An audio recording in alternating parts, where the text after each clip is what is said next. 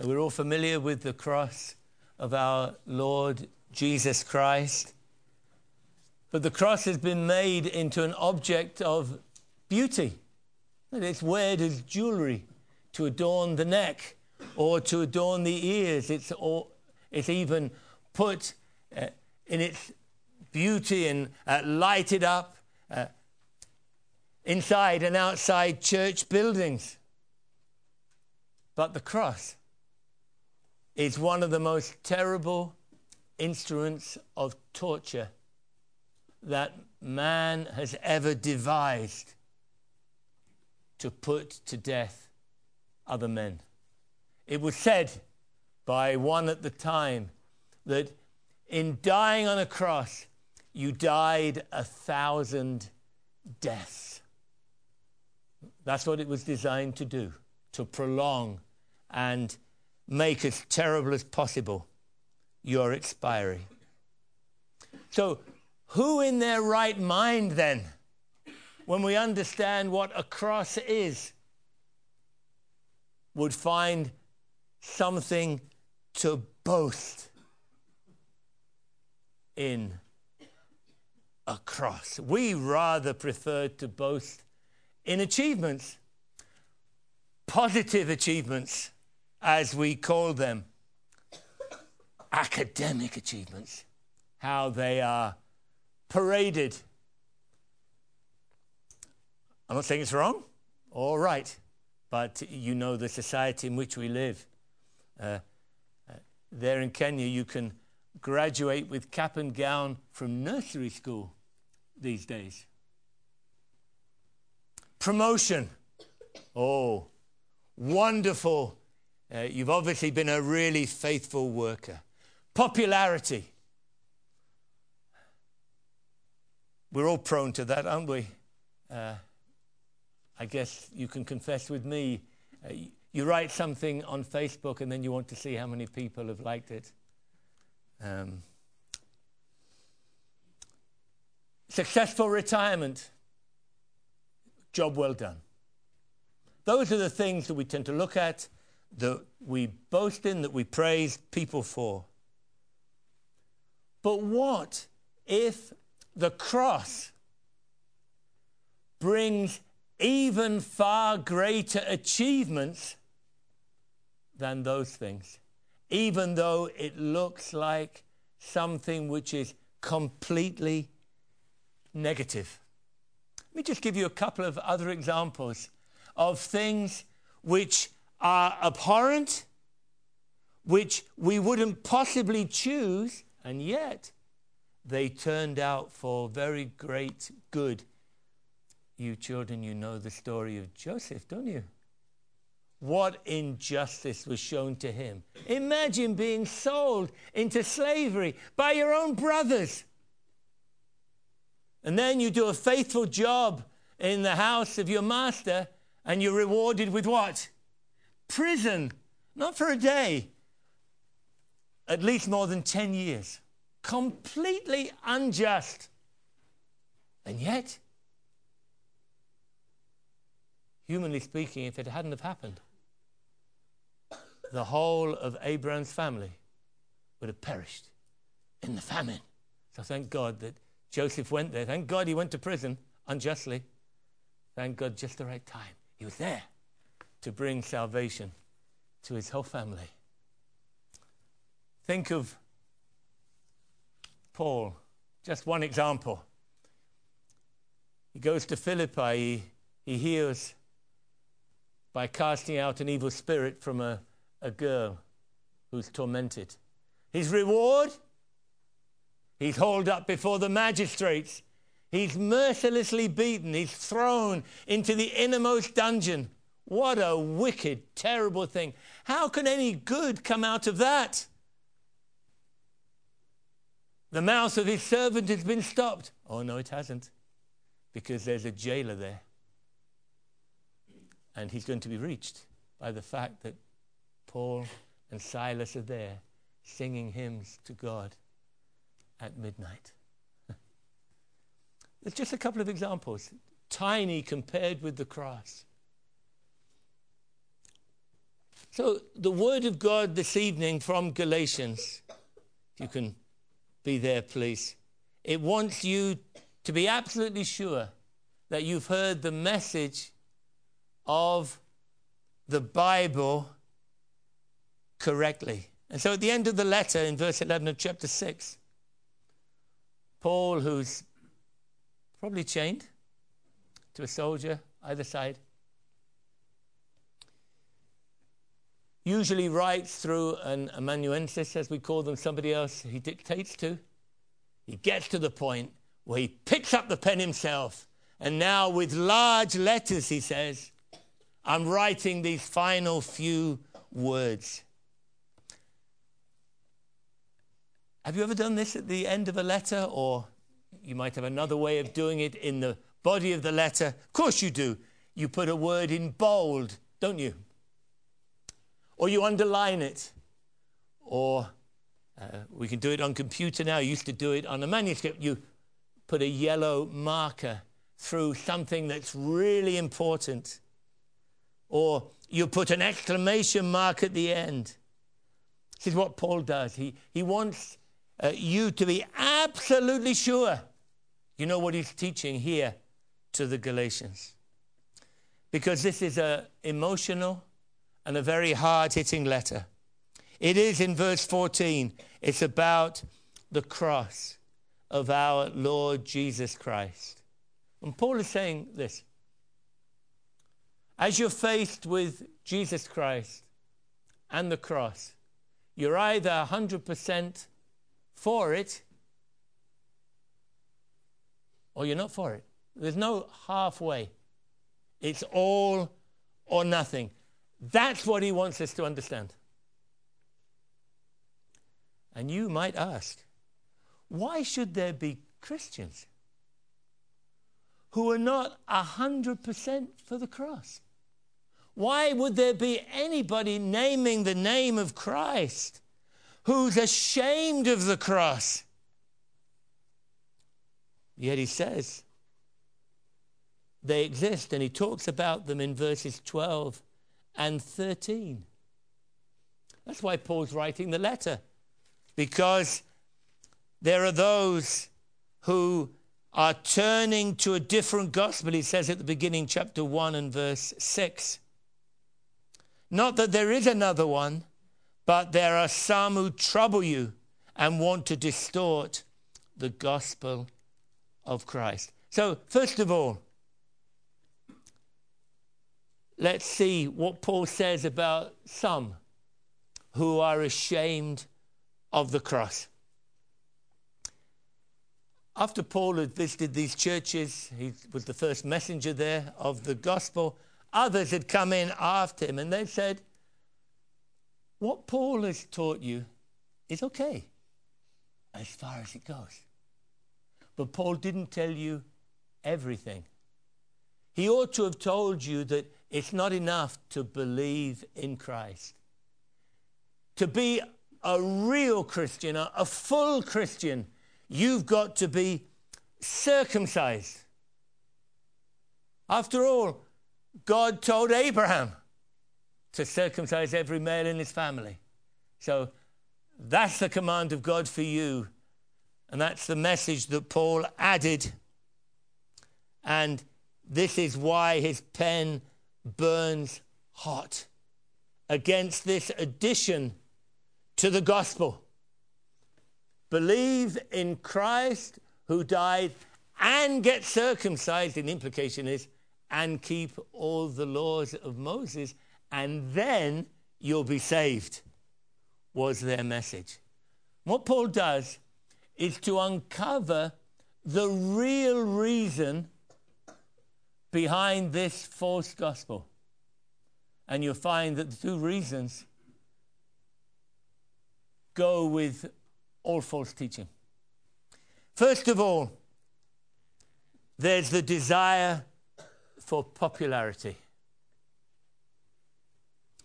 These false teachers were not really interested in the Galatians. They were interested in their own reputation. Verse 12, they wanted to make a good showing in the flesh. or they wanted to boast in their flesh. That's the end of verse 13. These false teachers, they were Jewish Christians, Christians from a Jewish background, and they wanted to keep in favor with their Jewish brethren who hadn't become Christians. See, if you were a Jew, I would think even today, to look at the cross and find anything positive in it was impossible. They just looked at it with absolute abhorrence because the cross means, and they're right, God's curse. How can anything good come out of something that God has cursed? How can you publicly parade a cross by speaking about it openly when it's something God has cursed? We read, didn't we, in chapter 3? Cursed is everyone who hangs upon a tree or cross. These people then only wanted their popularity, they wanted statistics. So as they went around, Paul says, you want to count the number of people that have been circumcised in the year 2017. Oh, 50 people this last year. And your Jewish brethren would congratulate you. And you'd be popular amongst those who were most important to you. Has that desire for popularity changed so that the message is hidden or even uh, falsified? What is it today in so many churches? If you want to attract people, be popular, don't do what we do. You've got to have the music that they like. You've got to promise them success now, that's what they're looking for. You've got to have programs for every conceivable kind of person. In other words, the, the way to gain the world is to get as like the world as you can without you would consider sinning. So, this idea of being popular is very, very much with us. And that's why some were ashamed of the cross. Secondly, and it's connected, of course, it was to avoid opposition. Verse 12 says, in order that they may not be persecuted for the cross of Christ. To teach that Jesus Christ, who died on the cross, is the only hope of men and women is surely to invite persecution. For Paul to offer Gentiles, that's you and me, non Jews, to offer salvation on the basis of the cross alone without having to become a Jew, that is, to be circumcised or become a proselyte, that will destroy the Jewish preeminence. I mean, we are the people of God. And you know what people do when you humble them and you ignore them? They lash out at you. So you need to avoid opposition. Now, today, we are being more and more ridiculed, aren't we? So, uh, this is uh, very current. People today, if you tell them about the blood of Christ, that is so objectionable, the blood theology. You tell people that God is angry, God has wrath towards us as sinners, and God needs to be appeased. We need to make peace with God. That idea is so reprehensible. You may not know, theologians have written books and books trying to get rid of the wrath of God. So you bring forth the cross on which you have the blood, the sacrifice, and the wrath of God on his son, you're going to invite persecution. And people, of course, will say, You're telling me about somebody called Jesus. I don't know if he ever existed, but if he did, what's he got to do with me? He lived in Palestine 2,000 years ago. Anyway, he was put to death. Got nothing to do with me. Some are ashamed of the cross. And these two things are the constant mark of false teachers compromise with the message, especially those elements which are unpopular and the desire for self glory. Mark those two things. They're ever the marks of false teachers. But then the positive, the second, the most important thing here is that the Christian's only boast is in the cross. Please look at verse 14. Let me read it to you. Galatians 6:14. But far be it from me to boast except in the cross of our Lord Jesus Christ, by which the world has been crucified to me and I to the world. Obviously, it's a contrast with the boasting of the false teachers. They boast in your flesh. I boast in the cross of Christ. But look at the language. Far be it from me to boast except in the cross. Is Paul serious? Is it really true that the cross of Christ is everything? If Paul had written, I'm not ashamed of the cross, but it's one of the things for which I thank God, well, that's okay, isn't it? We, we can accept that. It's one thing amongst others. But Paul says, no boasting except in the cross. The cross is the only real thing in which to boast. That's what's written. And that's the truth. To Paul, it's unthinkable that he could boast in anything else. Nothing else compares to the cross for Paul. Of course, he's particularly thinking of circumcision, people boasting that we were able to get 50 Gentiles circumcised this past year. What is that compared to the cross of the Lord Jesus Christ? Now, I want you to consider the thinking of this man, Paul. I want you to go to, into his shoes.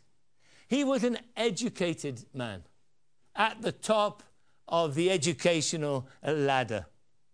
He was zealous. There was nobody as zealous for his religion as Saul of Tarsus. And therefore, for him to think that God's Messiah, God's promised Savior, could be crucified was the last thought that would ever enter his head.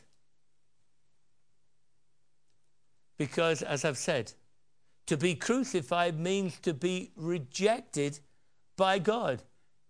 I mean, how can someone who's rejected by God bring you to God Himself? I mean, He's been rejected. So you see the utter impossibility in his uh, straightforward thinking. Paul, along with other Jews, would think of Jesus more as a warrior king, and he is that. Come to uh, uh, destroy the Romans and to bring the Jews to their uh, independence and uh, to be the head of uh, the world again. Well, then Paul simply couldn't believe anything about Christ and the cross until the risen Lord Jesus Christ personally appeared to him as he was ranting and raging, going to Damascus persecute these people of the cross. Then the risen Lord appeared to him. That changed everything. The one he thought who had been punished by God because he was a blasphemer and buried as dead and forgotten. He's alive. He's before him in all his divine glory. And so the whole of Paul's thinking has to change. You can sort of imagine the, the way this happens to us. In a moment, our whole thinking is turned upside down. So therefore, he is the Messiah. If he's alive, and if he's with heavenly glory, it means God has accepted him. God has saved him. He is the Messiah. And so, therefore, his sufferings must have something to do with his being the Messiah. We find Paul immediately in the synagogue saying that Jesus is the Christ, the Messiah, and proving it from the scriptures. Then he goes on, he, he must say to himself, then the cross, if it had to happen in God's plan, then that's the way of salvation. The cross is the way our sins are forgiven, and that fully, because if there was forgiveness through animal sacrifices, then why do we need something more than that? And so he comes to preach in Antioch. Let it be known to you, therefore, brothers, that through this man forgiveness of sins is proclaimed to you. And by him, everyone who believes is freed from everything from which you could not be freed or forgiven by the law of Moses. Paul had been seeking acceptance with God by his privileges as a Jew by his hard work of keeping the law. Now, with the risen Lord appearing to him, he sees it's by Christ alone. It's by the cross alone. And he begins to see what a great sinner he is. Seeking to establish his own righteousness, trusting in himself when God sent Christ with the very purpose of saving us and rejecting it. What wickedness to reject what God has so graciously and fully provided and to seek it in yourself. How wrong he had been, hadn't he? Though he had risen, and if anyone attained anything in this world, Paul, Saul, attained everything as far as being a Jew was concerned. How wrong he was. And so he comes now to say, All that in which I trusted and boasted, I now count rubbish. It's just fit for the, the dung heap. He says that in his letter to the Philippians. Do you see now why Paul can say, God forbid that I should boast in anything except the cross of Christ.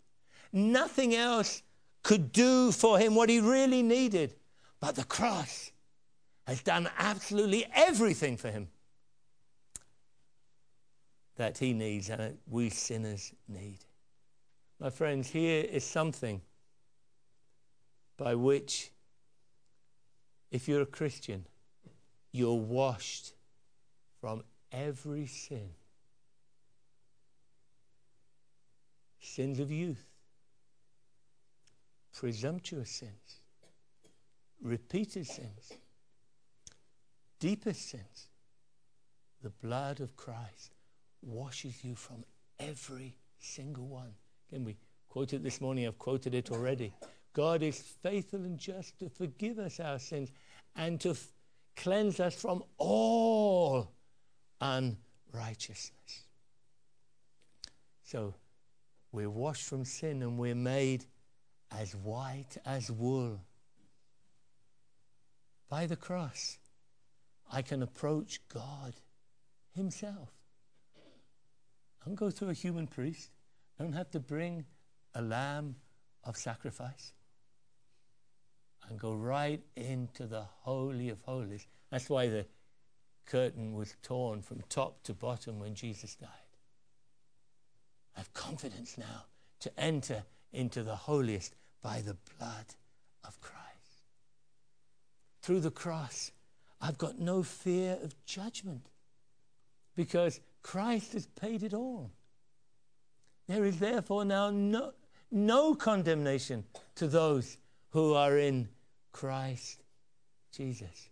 So through him, I have absolute assurance of eternal glory. What more do you want? What other need do you have? The great needs, the eternal needs, are fully granted in Christ and his cross. Again, listen to Paul in his letter to the Romans. Listen to the way he reasons in Romans chapter 5, verse 9. Since therefore we have now been justified by his blood, the cross, we've been declared righteous, we've been made acceptable with God. How? By the cross. Much more shall we be saved by him from the wrath of God. What's true now makes what's going to happen then absolutely certain. Or verse 10, Romans 5 For if while we were enemies, we were reconciled to God by the death of his Son, much more now that we are reconciled, shall we be saved by his life. See the argument? We were enemies, and Christ died for us, and we got reconciliation. But we're now reconciled. How much more then will we receive all the blessings of God in Christ now that we are friends? Because of the blood of Christ and the death of Christ, these things are absolutely certain for us. Or Romans 8 and verse 35. I find this most amazing revelation because it's all in Christ. Nothing of me here at all. Verse 33, Romans 8 Who shall bring any charge against God's elect? It is God who justifies. Well, there are plenty of things that can be charged to me, aren't there? And to you? Who's going to do it? Even the devil can't do it. Why? Because it's God who justifies. He's got the supreme authority to declare righteous and then the question is, verse 34 who is to condemn? There's so much to condemn me. How can I be sure, absolutely sure, that there's no condemnation? Just listen to these glorious words. They're in the form of a question, very powerful. Christ Jesus is the one who died. More than that, who was raised, who is at the right hand of God who is indeed interceding for us. He goes back to his death, his resurrection, his exaltation, his intercession. That's why we boast in nothing except the cross of Christ. And then notice that Paul also says about the cross that it totally transforms our lives. That again is why we boast in it. It's everything. It transforms. Look at verse 14. By which the world has been crucified to me, and I to the world. The cross of Christ brings two other crucifixions, doesn't it? First of all, the world has been crucified to me. That's very strong language. Please, the language of crucifixion is the strongest language you can think of. It means the world is like a dead thing to me. Crucifixion is absolute certain death. Nobody survived. It's not something that is happening to me, but it has happened. It has been crucified to me. The world are those present, uh, sensible things to which uh, you look to get rewards and favor. Like Paul said, I'm a Jew, born of Jewish parents, circumcised on the eighth day, etc., etc. He looked to that for his rewards uh, and uh, favors. That's the world. Anything that you trust in.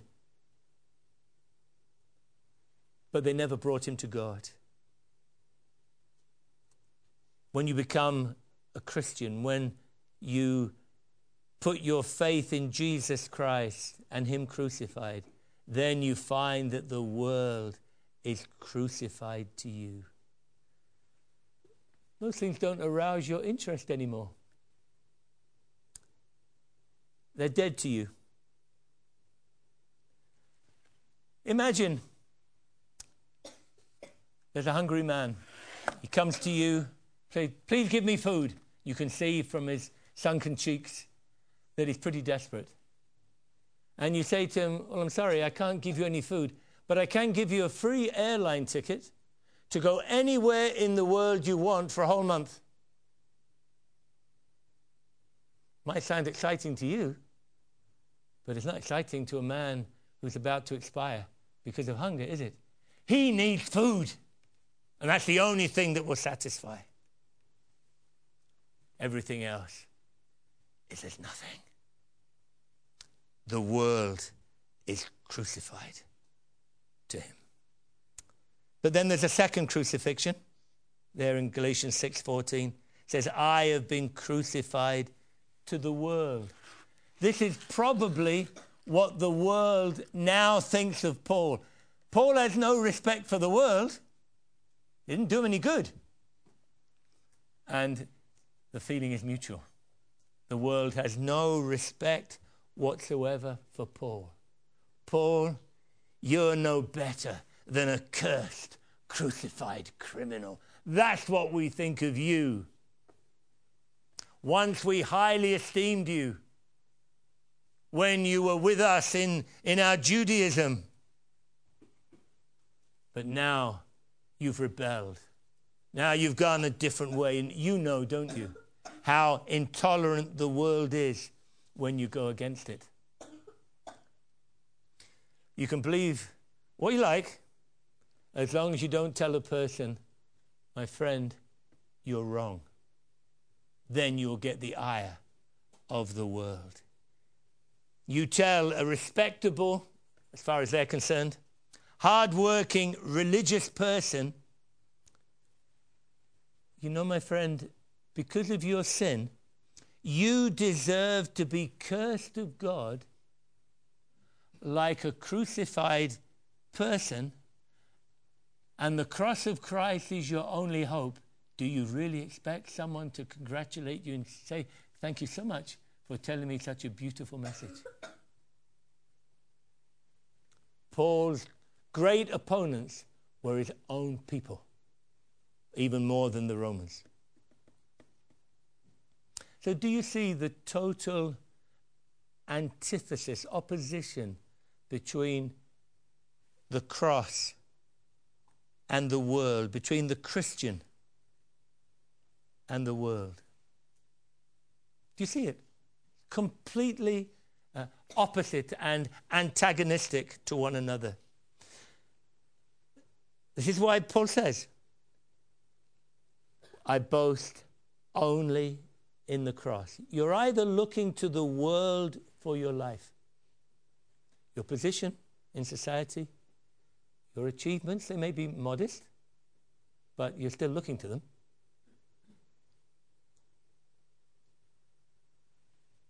Or you're looking to Christ and the cross to have meaning and hope and forgiveness and a position as a son of God and as an achievement in Christ. But you can't have one foot in one camp and the other foot in the other camp. It can't be the cross and the world. You take your choice. It's one or the other.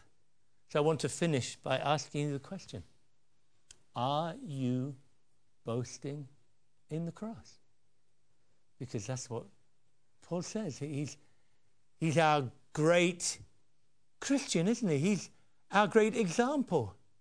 If Paul, my apostle, the one who's gone before me, if he says, I'm not going to boast in anything except the cross of Christ, I say, Paul, I'm going to follow you. Are you following him? Paul's life was entirely governed by the cross. In the cross, he saw the love of the Father giving his Son. In the cross, Paul saw the awfulness of his sin. That was needed as the only way my sin could be dealt with before God. What does God think of your sin? It's bad enough for his own son to be crucified for it. It's the cross that gave him full assurance of salvation. How do I know there's no condemnation? Christ died for me. The cross is a great encouragement to holiness. See, the whole of life is determined by the cross. I think someone has said the, the Christian experience in life has a cruciform shape to it. The shadow of the cross is over everything in the life of the Christian. So let me ask you then when you pray, uh, you do pray, I would think. When you pray, are you conscious that the only way your prayers can come to God acceptably is because of the cross of Christ? You know, that's why we pray in the name of Christ, isn't it? Because we're conscious that by myself I can't come to God. But if I'm clinging to Christ and trusting in Christ, oh, I can come with Him into the presence of God. When you tell somebody that you're a Christian, what do you mean? Do you really mean Christ died for my sins? Because that's what makes me a Christian. Is that the center of your testimony? If God were to ask you, and we're just uh, imagining this, because he doesn't need to ask any such question. But if God were to ask you, why should you as a sinner enter into my heaven? What would you say? Would you say, well, I was brought up in Belvedere Road Church, etc., etc.? Or would you say, your son Jesus Christ died for me? That's my only hope. You see, that's what it means to boast in the cross. Do you desire to tell others about the cross of Christ? Or are you ashamed of it? Now, we all need wisdom. I did put it this way Do you desire to tell people? Have you even got that far? Do you, in your own heart, say, that's what I want to tell people because that's the gospel message that alone can save them. You know, it is, isn't it? It's only the message of Jesus Christ and Him crucified that can save anybody. If you miss that out, you miss the gospel.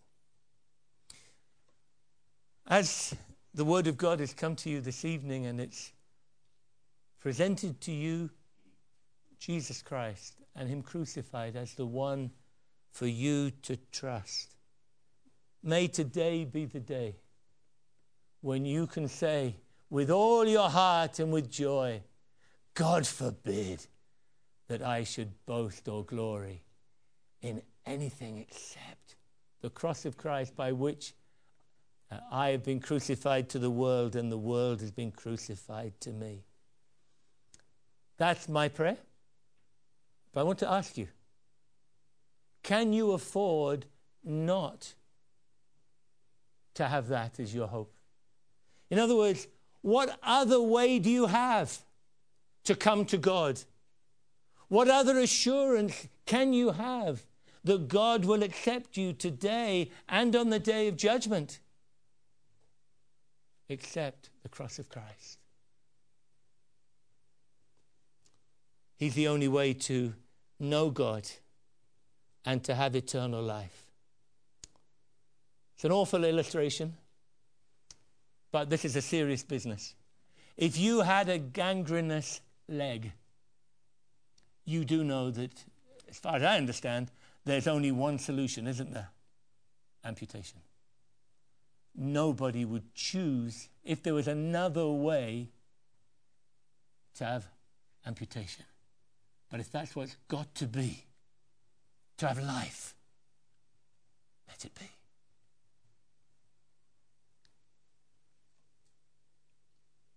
To choose Christ will invite persecution. It perhaps will lose you popularity, but it's the only way to have life, to have assurance, to have joy, and to know God. May that be your experience this evening.